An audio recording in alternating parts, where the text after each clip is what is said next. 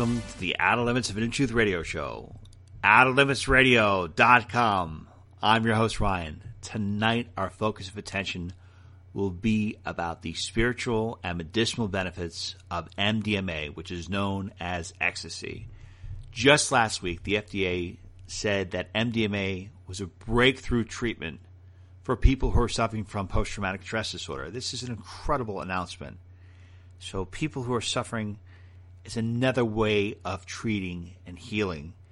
I want to bring to your attention that I have taken MDMA several times, and I utilized it, especially in the latter times, as a means of spiritual growth and processing the shadow.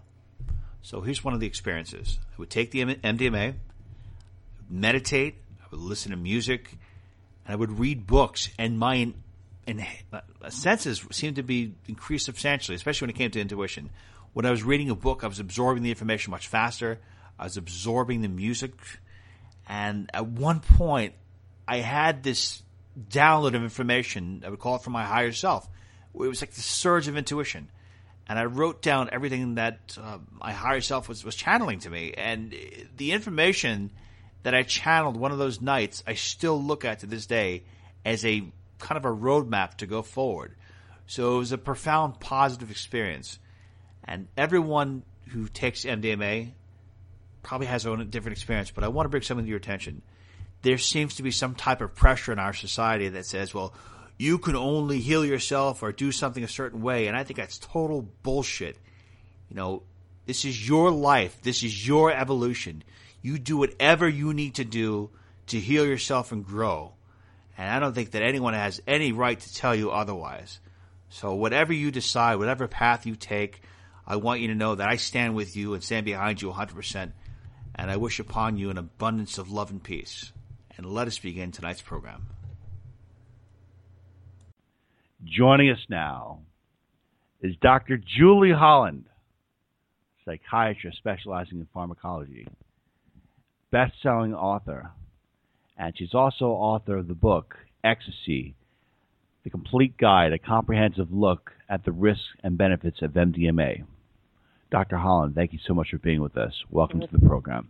Thanks for having me, Ryan. Hey, so what? How do you summarize what MDMA is? What is it? What are the basic components of it, and what are the uh, basic effects when somebody takes it?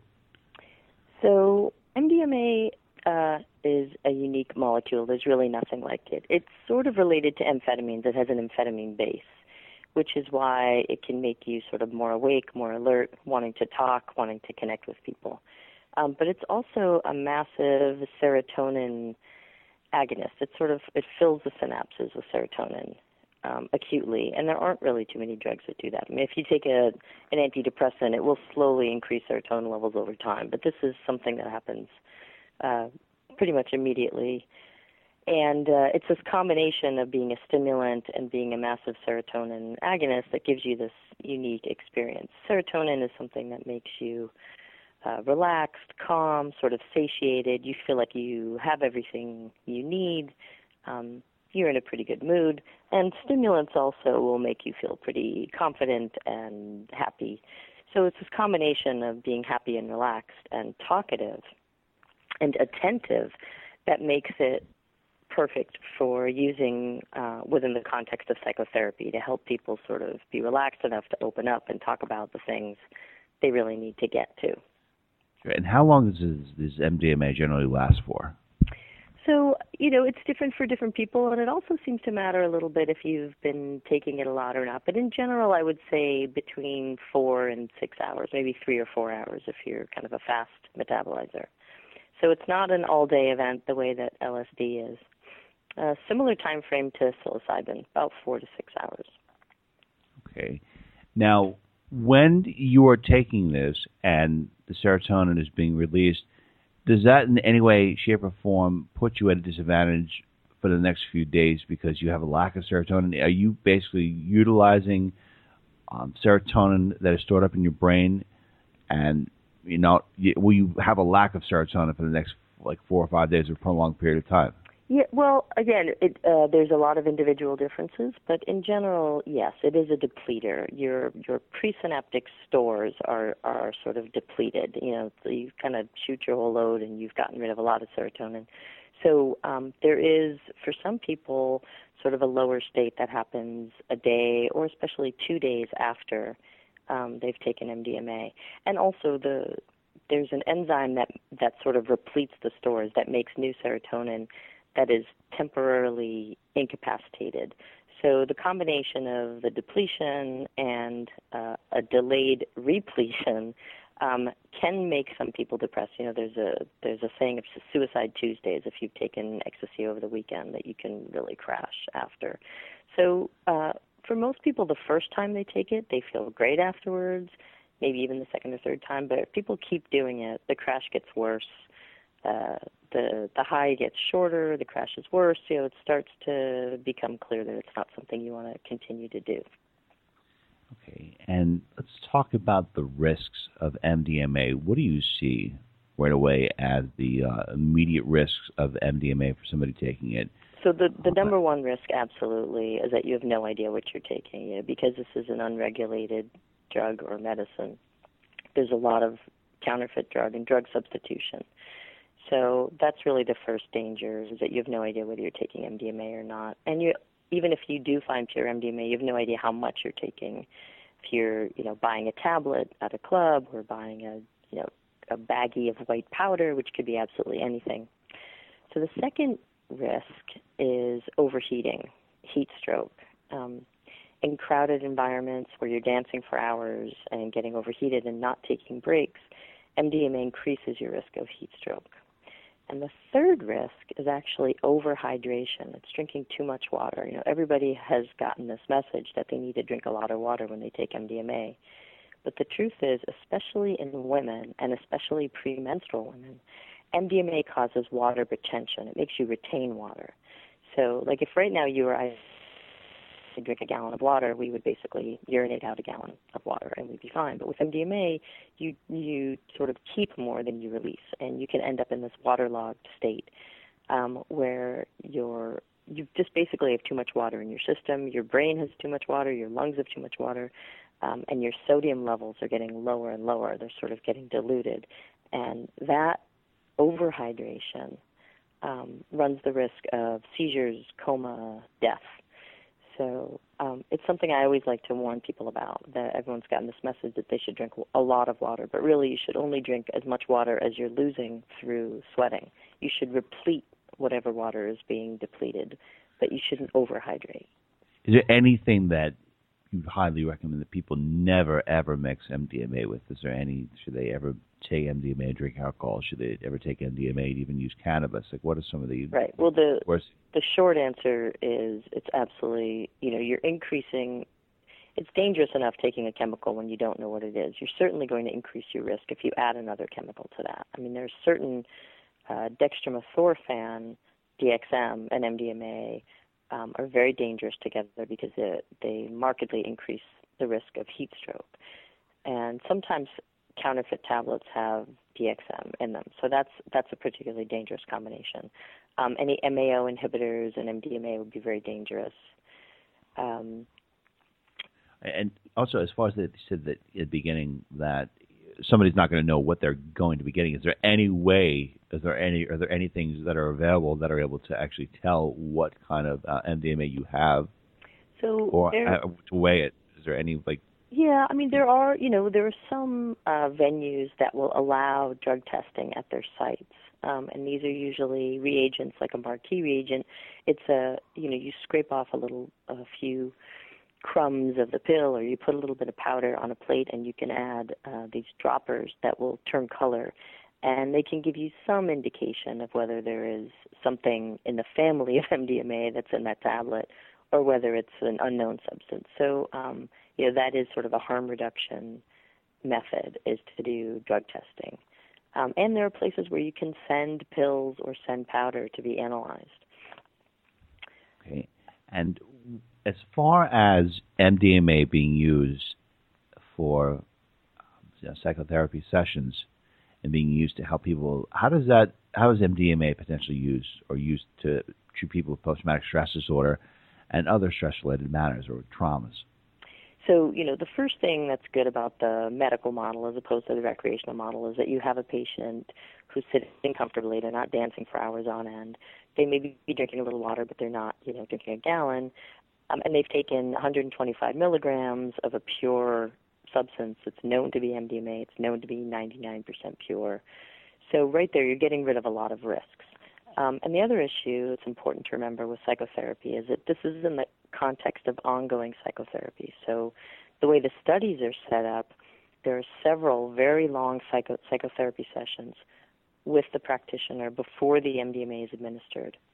But at some point in the study, there will be these MDMA assisted psychotherapy sessions where the MDMA can act as a catalyst and allow the therapy to go deeper and to be less traumatic. I mean, you know, the the metaphor I often use is it's it's sort of like anesthesia during surgery, where the patient is is sort of much more open and comfortable, and you can go ahead and sort of surgically maneuver yourself to that malignant thing that needs to be pulled out and examined. So with somebody who's got a history of trauma, say say somebody was like raped when they were a child or something, um, it can be a repressed memory. There can be a lot of defenses against talking about it. They may not even fully remember it. But with the MDMA, the defenses uh, melt away to a large degree. And because the person feels calm and comfortable and confident, they're able to really debrief, examine the trauma, get to it, talk about it. Um, and also uh, come to some measure of acceptance about it. I mean, one of the really unique things about MDMA is that um, it enhances oxytocin levels, and oxytocin is sort of about bonding and trust and affiliation. So the, it strengthens the bond between the therapist and the patient. And it also sort of strengthens this feeling of um, I can accept this, I can I can integrate this. You know, I have trust around this. I'm going to fully accept what has happened to me. I'm going to fully accept me, even though you know this trauma is part of me. Uh, there may be forgiveness on the part of the assailant or whatever happened to create the trauma. So it ends up being a very healing event, this therapy. And then what's because of the amphetamine base, which sort of increases dopamine in the brain, there is enhanced memory, not only for the trauma, you remember everything about the trauma, but you remember everything about the therapy. So unlike some other um, sort of psychedelic psychotherapies or uh, you know, this sort of truth serum therapy where they may give you like a lot of benzos and you remember things, but you can't remember the therapy itself. But with MDMA, you remember all of the therapeutic experience. So it's you know you really couldn't design a better molecule to as a catalyst for psychotherapy. Okay, so when people are doing it, how do one way you said because of these um, enhancements, I guess, to the brain, how does this basically accelerate the therapy as opposed to somebody going through several years of this? what is it? I mean, what is ultimately? What is it? How does it ultimately speed things up, or like maybe maybe make it have a, a jump? Well, I mean, you sort of answered your question. I mean, you're talking about one afternoon instead of several years. So that's how it speeds it up. You know, And the normal psychotherapy, it's like peeling away the layers of an onion and it takes a long time and there's a lot of sort of fits and starts and there's a lot of plateaus. You get to some place that's uncomfortable everybody's pulling back then you kind of push forward a little bit and it's a lot of two steps forward one step back. Um, and sometimes with psychotherapy when it really starts getting hard or painful people quit. Um, or they become distrustful of their therapist or they think they're not doing a good job or they don't really care about them. You know there's all kinds of doubts and good psychotherapy takes years and years and years, and it's hard. It's hard work, and it's a, a long process. You have to be very patient. So to telescope that down into one day, you know, or one afternoon, um, that's why I call it a catalyst. You know, because it makes it go faster, it makes it go deeper, and it makes it easier. Um, you know, it's not a fun day to sort of recount your traumas, but you get a lot of work done, and I think it's tremendously satisfying, not just for the for the client, but for the therapist to really have this intense emotional debriefing. Uh, this is a two-part question. First, one, are there any places where a person who's got post-traumatic stress disorder who, who wants to take their therapy in this particular direction, is there any place where they can actually go to uh, be treated with MDMA? And the second question is, have you ever treated any patients over the years with an MDMA-based uh, session? So, you know, the short answer is no. Like right now, MDMA is a Schedule One drug, and the only way to legally undergo MDMA-assisted psychotherapy is to be enrolled in a study. Um, and if you go to maps.org, maps.org, um, or mdmatherapy.org or mdmaptsd.org, these are ways to find out where the studies are um, and see if you can qualify to enroll.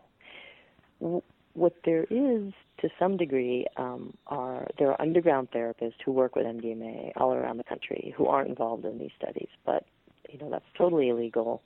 Mm. Um, I don't know who they are. I don't want to know who they are. I mean, people ask me all the time for referrals, and I don't make those kind of referrals. I don't really know where the underground therapists are. I mean, I have a sense that they're clustered around some of the kind of groovier places in America. You know, that there's probably a lot in the Bay Area, and there's probably a lot around you know Seattle and Portland, and um, I know there are some in New York City, but um, there's no organized network of these underground therapists. So it's it's hard to refer people. And you know, while there are studies at in South Carolina and in Colorado and in California and in Massachusetts, they're very limited in terms of who they can take.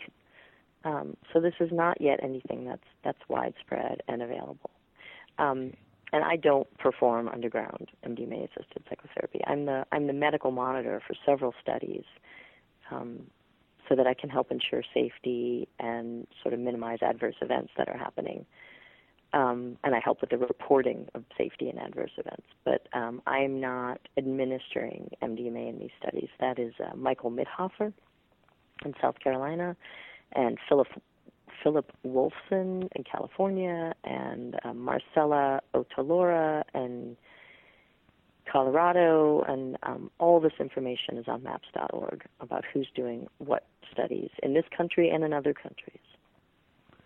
Okay. And in addition to the utilizing MDMA to treat people, how do you feel that MDMA can be utilized by an individual who wishes to learn or wishes to, say, for example, um, you know, put several affirmations in the mindset about, uh, say, success or weight loss, or wishes to reprogram their brain, if they are taking MDMA and they are reading or they are pulling in information, will that have a, uh, a more substantial impact on their ability to retain that information and to, let's say, make that information part of their subconscious as opposed to them practicing that repeatedly in waking reality? Right. Well, there are definitely people who think that MDMA can be useful for hypnotherapy to sort of help the hypnotherapy work better, go deeper, kind of, you know, get that subliminal message in there um, more firmly. But there's no real clinical research to back up that idea. I mean, there's a, there's certainly anecdotal reports of hypnotherapy with MDMA. Um, which I think I did cover in Ecstasy: The Complete Guide. And by the way, um, I didn't author that book. I edited the book, so I wrote a good chunk of it. But there's multiple authors, all the experts from around the world, sort of weighed in um, on that book, Ecstasy: The Complete Guide. So I always like to just correct people that I'm I'm the editor okay. and not the author because I don't want to I don't want to hog the credit. Um, the other thing I will tell you is that that is a a nonprofit book where all proceeds fund clinical research. Did you take a lot of con- was it pretty controversial when the book came out? Did you did, did you and the other individuals who were contributing to the book take a lot of um, criticism from uh, the mainstream media about that? No, surprisingly, no. I mean, it was really weird. I thought maybe I would like you know lose my job or I mean nothing, no negative consequences. Really? I got to give a grand rounds at NYU um, and Mount Sinai. I mean, I um, I didn't get a lot of, of heat for it. I mean, you know, a lot of people said that it was brave, but there weren't really any untoward consequences. Um, and even, you know, I live in a tiny little town, and it's very conservative here. And there's, you know, it's a very kind of churchy, buttoned-up, uh, Republican conservative town that I live in. And, and even here, I haven't really gotten a sense that it's been a been a problem. Now, are you surprised that is there a particular reason why? Uh, I guess a lot of society, I mean, really comes down hard on ecstasy or MDMA. Is there a particular reason why they're so against it? Do you think that has? Do you think their underlying factor might be the fact that it can be very effective in psychotherapy, and and if that was accepted on a mainstream, a wider level, that a lot of these other drugs that are currently being utilized to treat people who have uh, you know mental challenges, they would be kind of discredited or be pushed aside for MDMA. Right. I mean, if if this becomes a widespread treatment, it will put a dent in the daily dose that you know is so important to big pharma's bottom line. So, I mean, I haven't had a sense of the pushback um, because it's not yet a widespread thing. But I think one of the reasons why people are nervous about drugs in general is that they're afraid of losing control. They're afraid of, uh, you know, their dark side, the sort of Jungian shadow that everybody has. So I think a lot of our drug policy is really based in fear and fear of losing control, fear of knowing ourselves, you know, fear of the unknown. Like very, very basic things that have been part of the puritanical vision for a long time. So I, you know, I understand that it is subversive and it makes people nervous, um, and maybe it should be making big pharma nervous. But I don't, you know, they're fine. they're making tons of money. they, will be they're fine. Selling, They'll continue know, to make money. Right. I mean, Oh. between between antidepressants and stimulants, I mean, you know, half of America, I feel like, are either taking antidepressants or they're taking ADD meds, and How do you feel you know, about the other half are taking, you know, pain meds. And I think between like the smack and speed that big pharma is peddling, they have plenty of money, and I don't think they need to worry too much about this. Um, what I actually want to know is how do you feel about antidepressants in some way? Do you feel that uh, sometimes that it might be better to do something like a like an MDMA or, or do a, a one-time experience where you go through this, as opposed to taking an antidepressant over the course of a number of, of weeks or years? Right. Well, this is, you know, the the metaphor that I've been using for years is that, you know, it's the difference between sort of sweeping the dirt under the rug repeatedly and having a very lumpy rug versus taking the rug out back and beating the hell out of it and while the rug is out, you sweep the whole room. I mean, you know, there's there's a way of sort of cleaning house where you're not just hiding the dirt. And I think that for a lot of people who are taking daily doses of antidepressants, they're sort of enabling their crappy lifestyles to persist. You know, the way I mean I just I just wrote a book about this called Moody Bitches about how many women now are taking antidepressants when yes, some of them really need daily doses of antidepressants, but a lot of people what they really need is either you know, good focused psychotherapy or they need to be in their body and exercise more and be outside in the sunshine or be outside in nature or they need to have you know better relationships with people and not just virtual friends online. I mean there's a lot of ways right now that we are living our lives that are pretty unhealthy that are psychiatrically unhealthy. Being sedentary is terrible for your brain. Eating processed foods is terrible for your brain. Um, and you know this sort of synthetic relationships and synthetic food and synthetic breasts and synthetic moods that a lot of women have now it's all unnatural and making us sicker. So yeah there you could make a case that you know intensive psychotherapy with a catalyst once or twice in your lifetime will get you farther and be healthier than taking a daily dose that just sort of um, enables you to continue with a lot of unhealthy behaviors. Uh, This next part is a two-part question. If you look when somebody is on MDMA and they're feeling this great dose of serotonin flowing through their body, they feel fantastic, they feel wonderful. Are there any activities that a person can engage in that would allow them to have a daily increase of serotonin flowing through their body?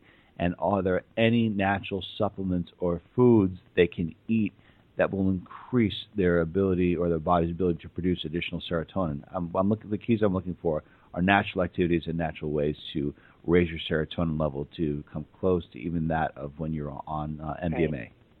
Well, again, I think the short answer is probably no. That that that the the depletion and the the huge sort of load of serotonin, especially the first time you take MDMA, nothing's going to come close to that. But um, there are certainly things you can do to increase your serotonin levels. I mean, um, St. John's wort is something. 5-HTP is an amino acid that is a precursor or building block to serotonin. Um, there are foods that are rich in tryptophan, which, if they're combined with uh, carbohydrates, they can cross the blood-brain barrier and help you to make more serotonin. There are vitamins, even like just B-complex vitamin, that helps the enzyme that makes serotonin work better. So you could eat tryptophan rich foods and take B complex vitamins and be sort of judicious in when you have carbs to help you make your own serotonin. But um, the thing that, I talk about a lot in Moody Bitches is all the activities you can do that can help your mood that aren't antidepressants. And then you're really talking about, um, you know, an anti-inflammatory diet and um, vitamin D and sunshine and B complex vitamins and fish oils and probiotics because your bacteria and the biome has a lot to do with your brain functioning. And inflammation has a lot to do with brain functioning. Anything you can do to decrease inflammation, which means decrease stress, meditate, do yoga, do cardio, have an anti inflammatory diet. I mean, even using cannabis, which is a potent anti inflammatory medicine. All those things can help your mood. Dr. Julie Holland, psychotherapist, I want to thank you so, so much for being on our program today. We can learn more about Dr. Holland by going to her website at drholland.com. On there, you can find uh, information about her practice, about her books. We're definitely going to have her back on. Dr. Holland, thank you. It was a really great, fascinating interview. All right, it's my pleasure. Joining us now is Dr. James Giordano, professor of the Department of Neurology, chief of the Neuroethics Studies programs at Georgetown University Medical Center. You can learn more about him by going to his website at neuro bioethics.org. Dr. Giordano, thank you so much for being with us today. I was wondering if you could please tell our listeners what do you find are some of the most compelling arguments in your experience that state that MDMA might have some medicinal benefits? Sure, it's a pleasure to be here, Ryan, and I really appreciate it, and also talking with your with your audience. You know, MDMA has been around for a long time. It's methylene dioxymethamphetamine, and of course the street names for it are ecstasy or, or Molly. And the drug is rather interesting because it has some very specific effects on the brain. It works through a neurochemical system called the serotonin system, and it specifically works at small molecules that bind this chemical in the brain called receptors, and it works at two specific receptor systems, the serotonin type type 2 receptor system and the serotonin type 1A receptor system. Now, that may mean absolutely nothing at all to your listeners, but it means a lot in the brain because what happens is as MDMA binds to these receptors, it causes a rise in the neurochemical serotonin in the brain, and then downstream may also cause changes in other neurochemical mechanisms, including, but not limited to, a change or a rise in the release of a brain substance called oxytocin and oxytocin has been strongly implied to provide feelings of wellness and affiliation, uh, feelings of, of sort of togetherness and warmth. And that may be very important when we look at some of the effects of MDMA and also some of its potential therapeutic uses. So if we could just talk about those for a moment in direct answer to your question, I think this is critical. Yep. Because, you know, as you may remember, ecstasy was first used by a psychotherapist in New York City to treat relational problems. It was used in marriage and family therapy to bring couples together and make them feel closer and warmer. Well, we now understand some of the mechanisms for that. Now, what we're seeing is that MDMA is finding some new use for treatment of a host of other potentially neuropsychiatric disorders, inclusive of things like PTSD and certain forms of intractable depression. So it's gaining some new favor based upon an increased understanding of how it works and a much more clearly defined sense of the mechanisms and the outcomes that those brain processes may evoke in certain patients. Okay. And from what you've been studying about the brain over the course of a number of years, have you found that in recent uh, generations of people are having less chemicals within their brain that would naturally allow them to be happy? So when you look at MDMA, it provokes this uh, chemical reaction within the brain that allows you to feel happier. And I'm curious to know if there's actually a way to get to that point naturally as well. So I guess that's a two-part question. Yeah, sure. Well, I think that the, the first question speaks to the fact that we're probably actually diagnosing many of these disorders with much more accuracy. I, I don't necessarily think that it's because people are becoming sadder or not necessarily as happy, but I think what we've done is we've refined some of the diagnostic criteria, number one. And number two, I think there's less of a stigma against some of these neurological applications in psychiatry than there may have been in the past. And certainly, we're getting a better understanding of how these drugs and, and other treatments work. So I think what's happened is, uh, particularly in those cases where patients have not been responsive to other therapies, like first line order drugs, the antidepressant drugs and the anti-anxiety drugs, there have been a couple of research groups that have looked at drugs such as MDMA, and they have found to be effective. In this case, I'm, I'm referring to the work of Michael Mithoefer and Mark Wagner at, at South Carolina. Um, Dr. Mithoefer is in private psychiatric practice, and Dr. Wagner is at the Medical University of South Carolina. They've been doing some very pioneering work with the, the use of MDMA and, and other agents, psilocybin and also LSD, very, very low and very controlled doses and in an inpatient or partial inpatient setting to treat treatment resistant forms of PTSD and, and agitated depression.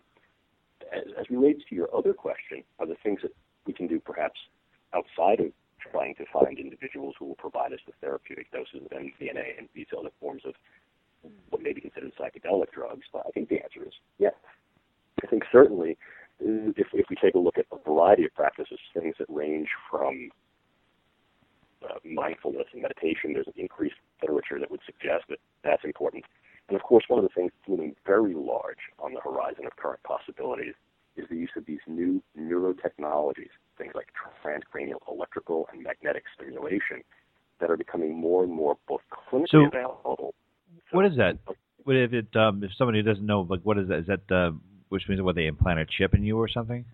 No, no, no. Uh, that's actually you know that, that that's the far end of the spectrum. So these these transcranial devices are just that. They're applied to the surface of the scalp, and in the case of transcranial electrical stimulation, they provide a very, very, very low dose of electrical current at discrete areas on the scalp that have been mapped out, and these are called montages. And some of these have been shown to produce very uh, significant effects, significant effects such as a change in mood, uh, a change in arousal, in some cases relaxation, in other cases increased cognitive focus, and perhaps the ability to learn a little bit better and perhaps remember better. And with transcranial magnetic stimulation, this is primarily being used in a, in a clinical environment to treat things like anxiety and depression. So I think there are some new technologies that are on the horizon that may begin to see more and more clinical use, not only as standalone modalities, but perhaps also to be used together with drugs such as MDMA and more, more traditional psychotherapeutic drugs to be able to get the type of effects we're looking for, particularly in those patients that don't respond well to first line therapies. Do you worry at some capacity that if they implement or utilize these new technologies and more people are able to experience, let's say, the, the perpetual joy of ecstasy, that they might actually be putting themselves in a long term danger because you know, I would like to th- imagine that if you are depressed or you're feeling upset, that it is your body telling you signals that it's something you need to address a fundamental problem. Do you feel that by people maybe engaging ecstasy maybe a little bit too much or having this opportunity to feel good too much is maybe covering up or diverting away from the real cause of a problem that needs to be addressed? You know, there's, there's really two questions that you've asked here, and I really want to make sure we address them fully. The first is that I think your listeners need to remember and well understand that these studies showing that MDMA has been useful to treat certain forms of PTSD and treatment resistant depression have been done under strict clinical observation and supervision. They've been done where patients are either as inpatients, in other words, they're in a hospital clinical setting, and or then as partially inpatient, where they're, they're being given the drug and then they're being observed for a fairly long period of time, up to two or three days, to observe not only the positive effect of the drug, but in case anything goes wrong, any potential side effects. And let's face it, every treatment is going to have potential side effects. So I think that your your listening audience needs to understand is that this is not a do-it-yourself approach. This is not you know, go out to wherever you can obtain some Molly or ecstasy and take some of this and you'll feel better. No, no, not at all. It's a question of tailoring the right dose for the right effect on the right people, and that requires clinical intervention and significant clinical supervision and oversight. So the idea of people just running out and getting this stuff, and it is an illicit drug. let's let's not forget that this is a drug that is out there on the street, and it is indeed an illegal substance. It's a controlled substance. So again, I think finding the, the right approach to using this drug is critically important. The second is, well, might we also be perhaps missing other things? Are we, are we avoiding other ways or perhaps treating depression or lessening depression? And I think the answer is in some cases, yes. But I think that for those patients who are really suffering the ravages of PTSD and treatment resistant forms of depression and anxiety, certainly these newer approaches hold considerable promise. They just have to be done the right way, with the right level of supervision and with the right level of observation. Okay. Now, let's say, for example, um, somebody's out there and says, you know what, I, can't find a clinical study within me. I, I really want to explore this uh, MDMA.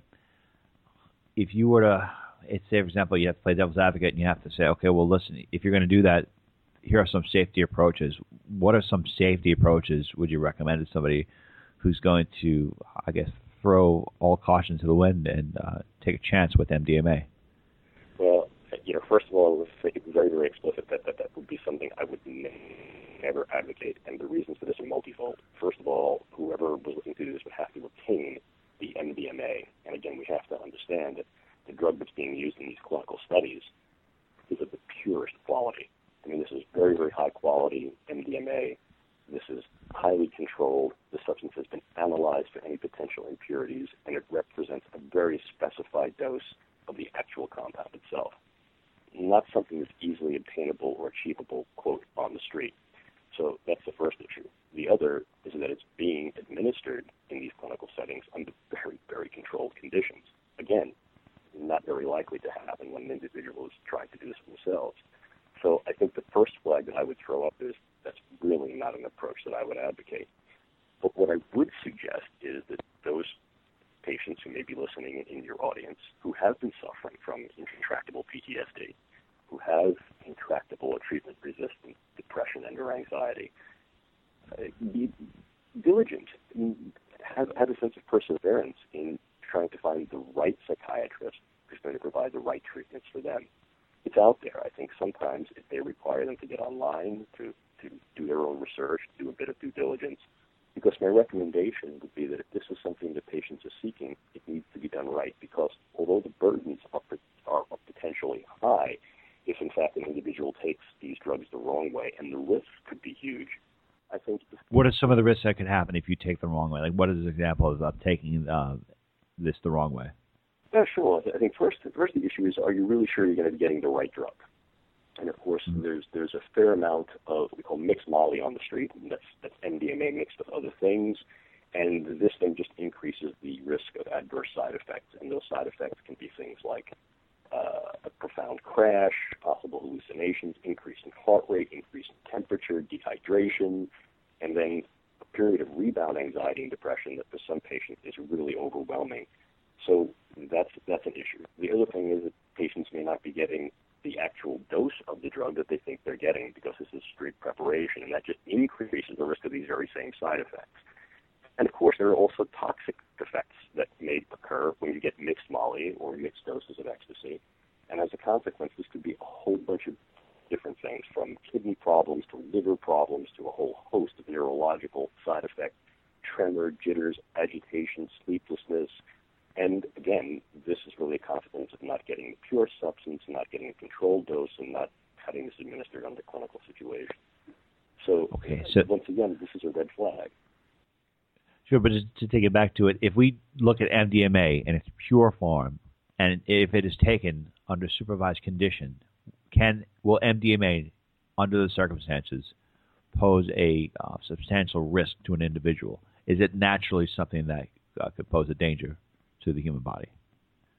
Well, I think that's a great question. I think that some of the early studies looking at MDMA that suggested that it had a highly, um, a rather high risk profile and a rather high harm profile were over exaggerated. Those earlier studies have been, in some cases, refuted, and in other cases, very strongly rejected. And what we're seeing now is that with the right dose, the lower dose under controlled circumstances, this drug may be fairly beneficial, and in some cases may be very beneficial to treating patients who've had treatment-resistant PTSD. But once again, it's finding the right dose at that right level of control, given under the right circumstances. And I think that there's some real promise that's being shown in these clinical studies that are being conducted. Okay, and this is a question I should have asked you uh, earlier, uh, Dr. Giordano, is that if you look at MDMA, what are, what is the chemical compound structure of chem- MDMA? Is it difficult to make? And it is is it something that is more chemical based, or is it something that has any kind of natural um, essence to it? Well, it's amphetamine. It's methylene dioxy methamphetamine. Um, it, it is the, the methylene dioxy component of the drug is a very important aspect of the structure itself. I mean, certainly people can get methamphetamine, what's called dirt amphetamine, on the street fairly easily, but that's a different compound altogether. It has a very, very different effect. I think what the listeners need to understand is that very, very small changes, additions and subtractions to a molecule, make for very, very big changes and differences in effect. And methylene dioxy methamphetamine, MDMA, ecstasy, is a very specific molecule. Now, is it difficult to make? This is not something that someone's going to be able to make easily in their garage or in their basement. It is, in fact, what's called a designer drug. Um, one of the pioneers in developing new drugs with potential psychiatric use was a fellow named Dr. Alexander Shulgin, who has recently passed away. And Dr. Shulgin was able to synthesize MDMA in a, in a fairly tight synthetic process. But of course, you have to understand, he was an organic chemist. And he was able to do this because he's done a tremendous amount of experimentation with similar compounds. So I think that what your listening audience needs to understand is that MDMA is not a drug that is easily synthesized or is easily fabricated. It's, it's not necessarily a street drug in that regard, which is why very often when people acquire ecstasy on the street, it's pretty much a gamble. It's, they're, they're running a risk. Is it pure MDMA or is it MDMA mixed with methamphetamine or mixed with other compounds to be able to get a similar high, a similar hit, but not necessarily delivering the right neurochemical effects that would then gain the therapeutic benefit? Based on your years of observation, observing how MDMA affects people, do you feel that it ultimately does more good than harm if taken under the right circumstances? Huge caveat with that last part you added to that, I'm glad you did. I think that under the right circumstances, with the right dose that has been calculated for specific individuals who are treatment resistant regard to their PTSD and depression. Recent research that has been going on, particularly the work in South Carolina, suggests strongly that there may indeed be a place for very specific dosing of MDMA to offer these patients some benefit. Dr. James Giordano, I want to thank you so, so much for your time today. You can learn more about Dr. Giordano by going to your website at neurobioethics.org. And on there, you're going to see a, lot of great articles. You're going to see a lot of upcoming events that uh, Dr. Giordano is doing. Very fascinating study, a very fascinating discussion. Thank you so much for your time. Thank you. Joining us now is world renowned psychic medium and energy healer, Miss Carrie O'Connor. We can learn more about Miss O'Connor by going to her website at carrieoconnor.com. Miss O'Connor, what can you tell us about the metaphysical, spiritual properties and meaning behind MDMA? MDMA is a wonderful avenue for us to get connected to our crown, open up our crown chakra, open up our, our psychic sight. It allows us to go beyond what I see as very linear thinking. A lot of times when I look at people's energy fields, it looks like they're viewing life through binoculars or sometimes even a telescope. And what this ecstasy does, it allows us to take that binoculars off, be able to get that telescope off so we view and interact with life differently there's a constant communication going on in the universe all around us. It goes through us. It's constant. It's not anything new. Most of the time, we get uh, we're so staticky we don't tap into this communication.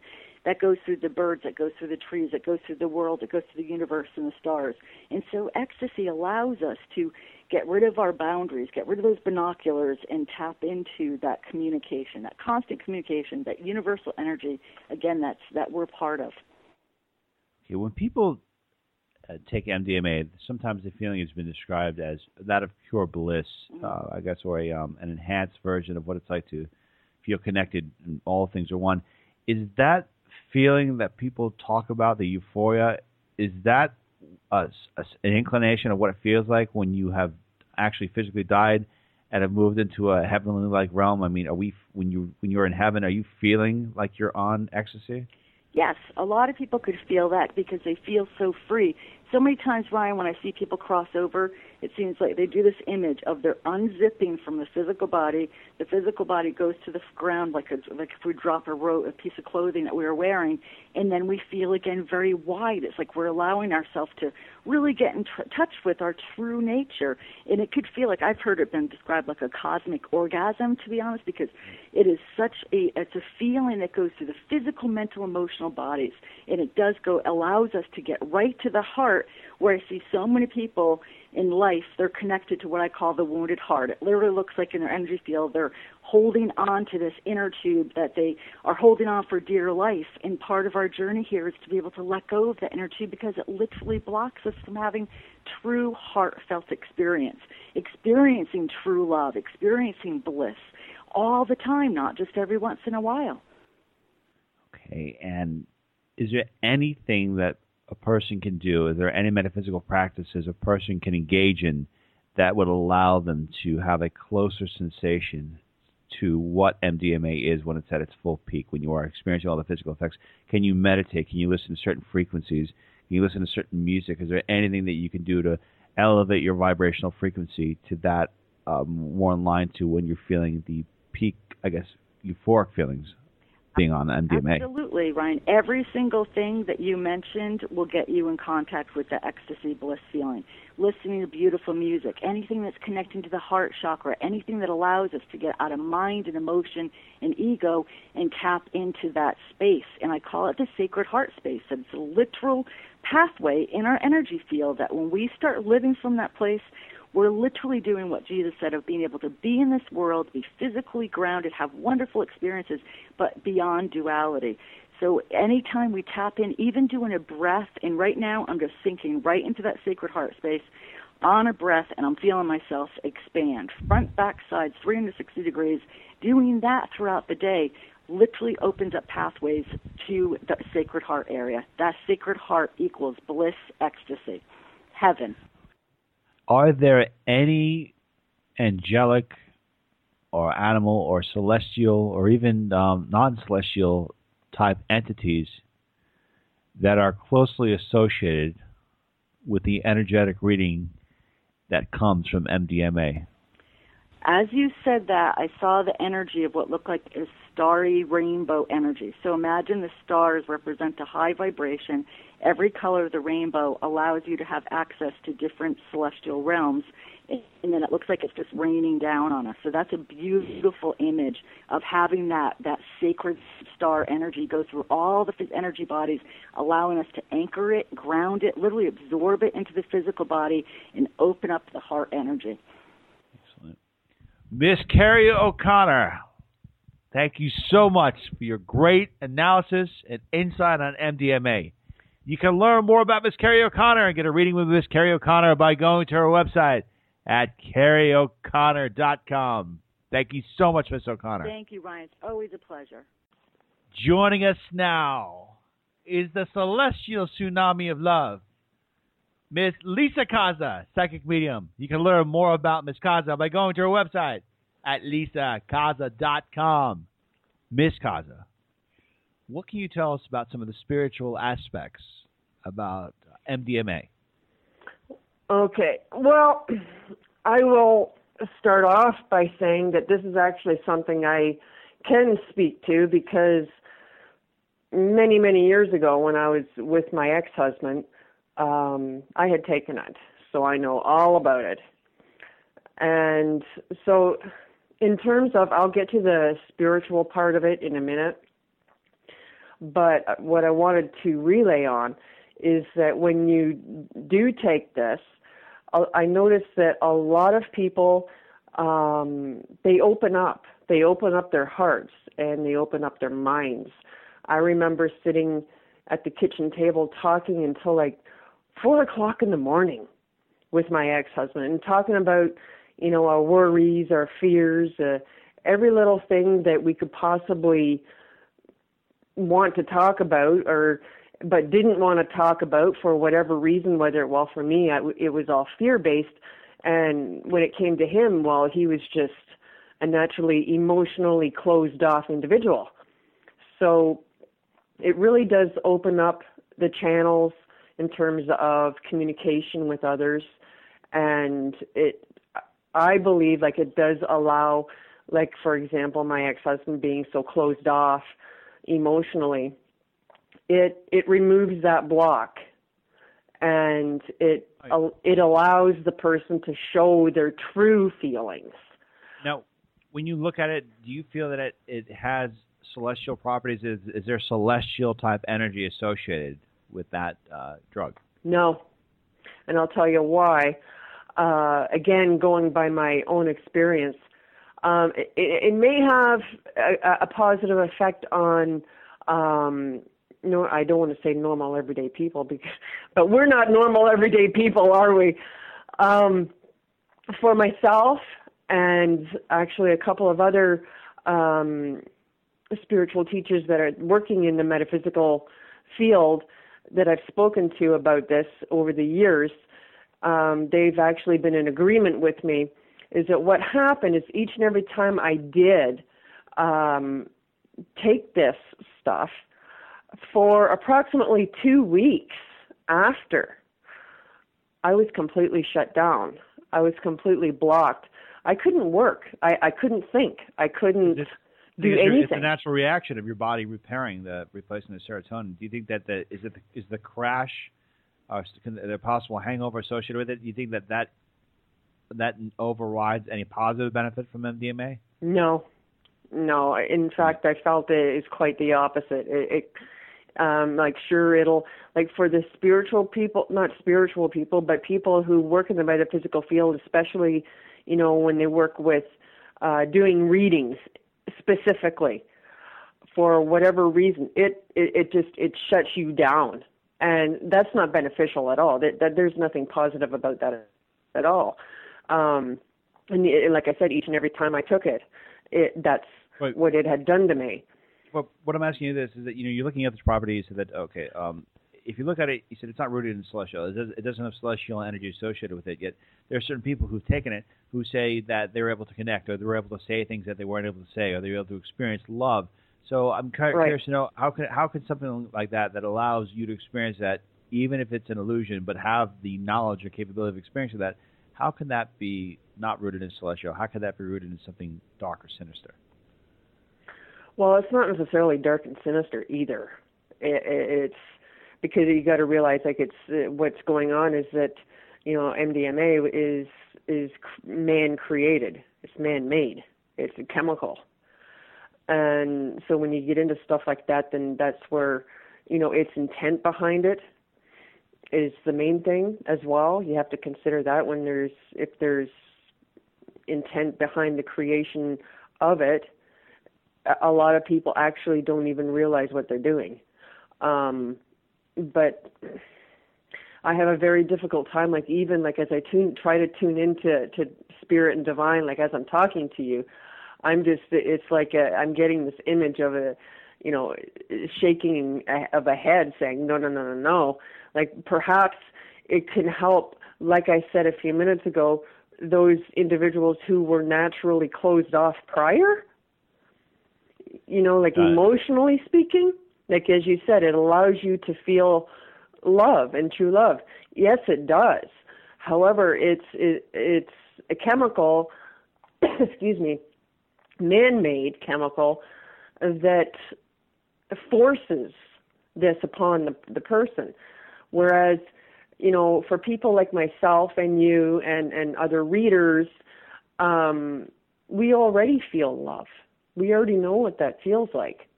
So as a one, for one, it's much more intense when if we take it, but we shouldn't have to take it. Is is my, I guess my point that I'm trying to get across is it doesn't necessarily need to be taken, especially for the more open individual.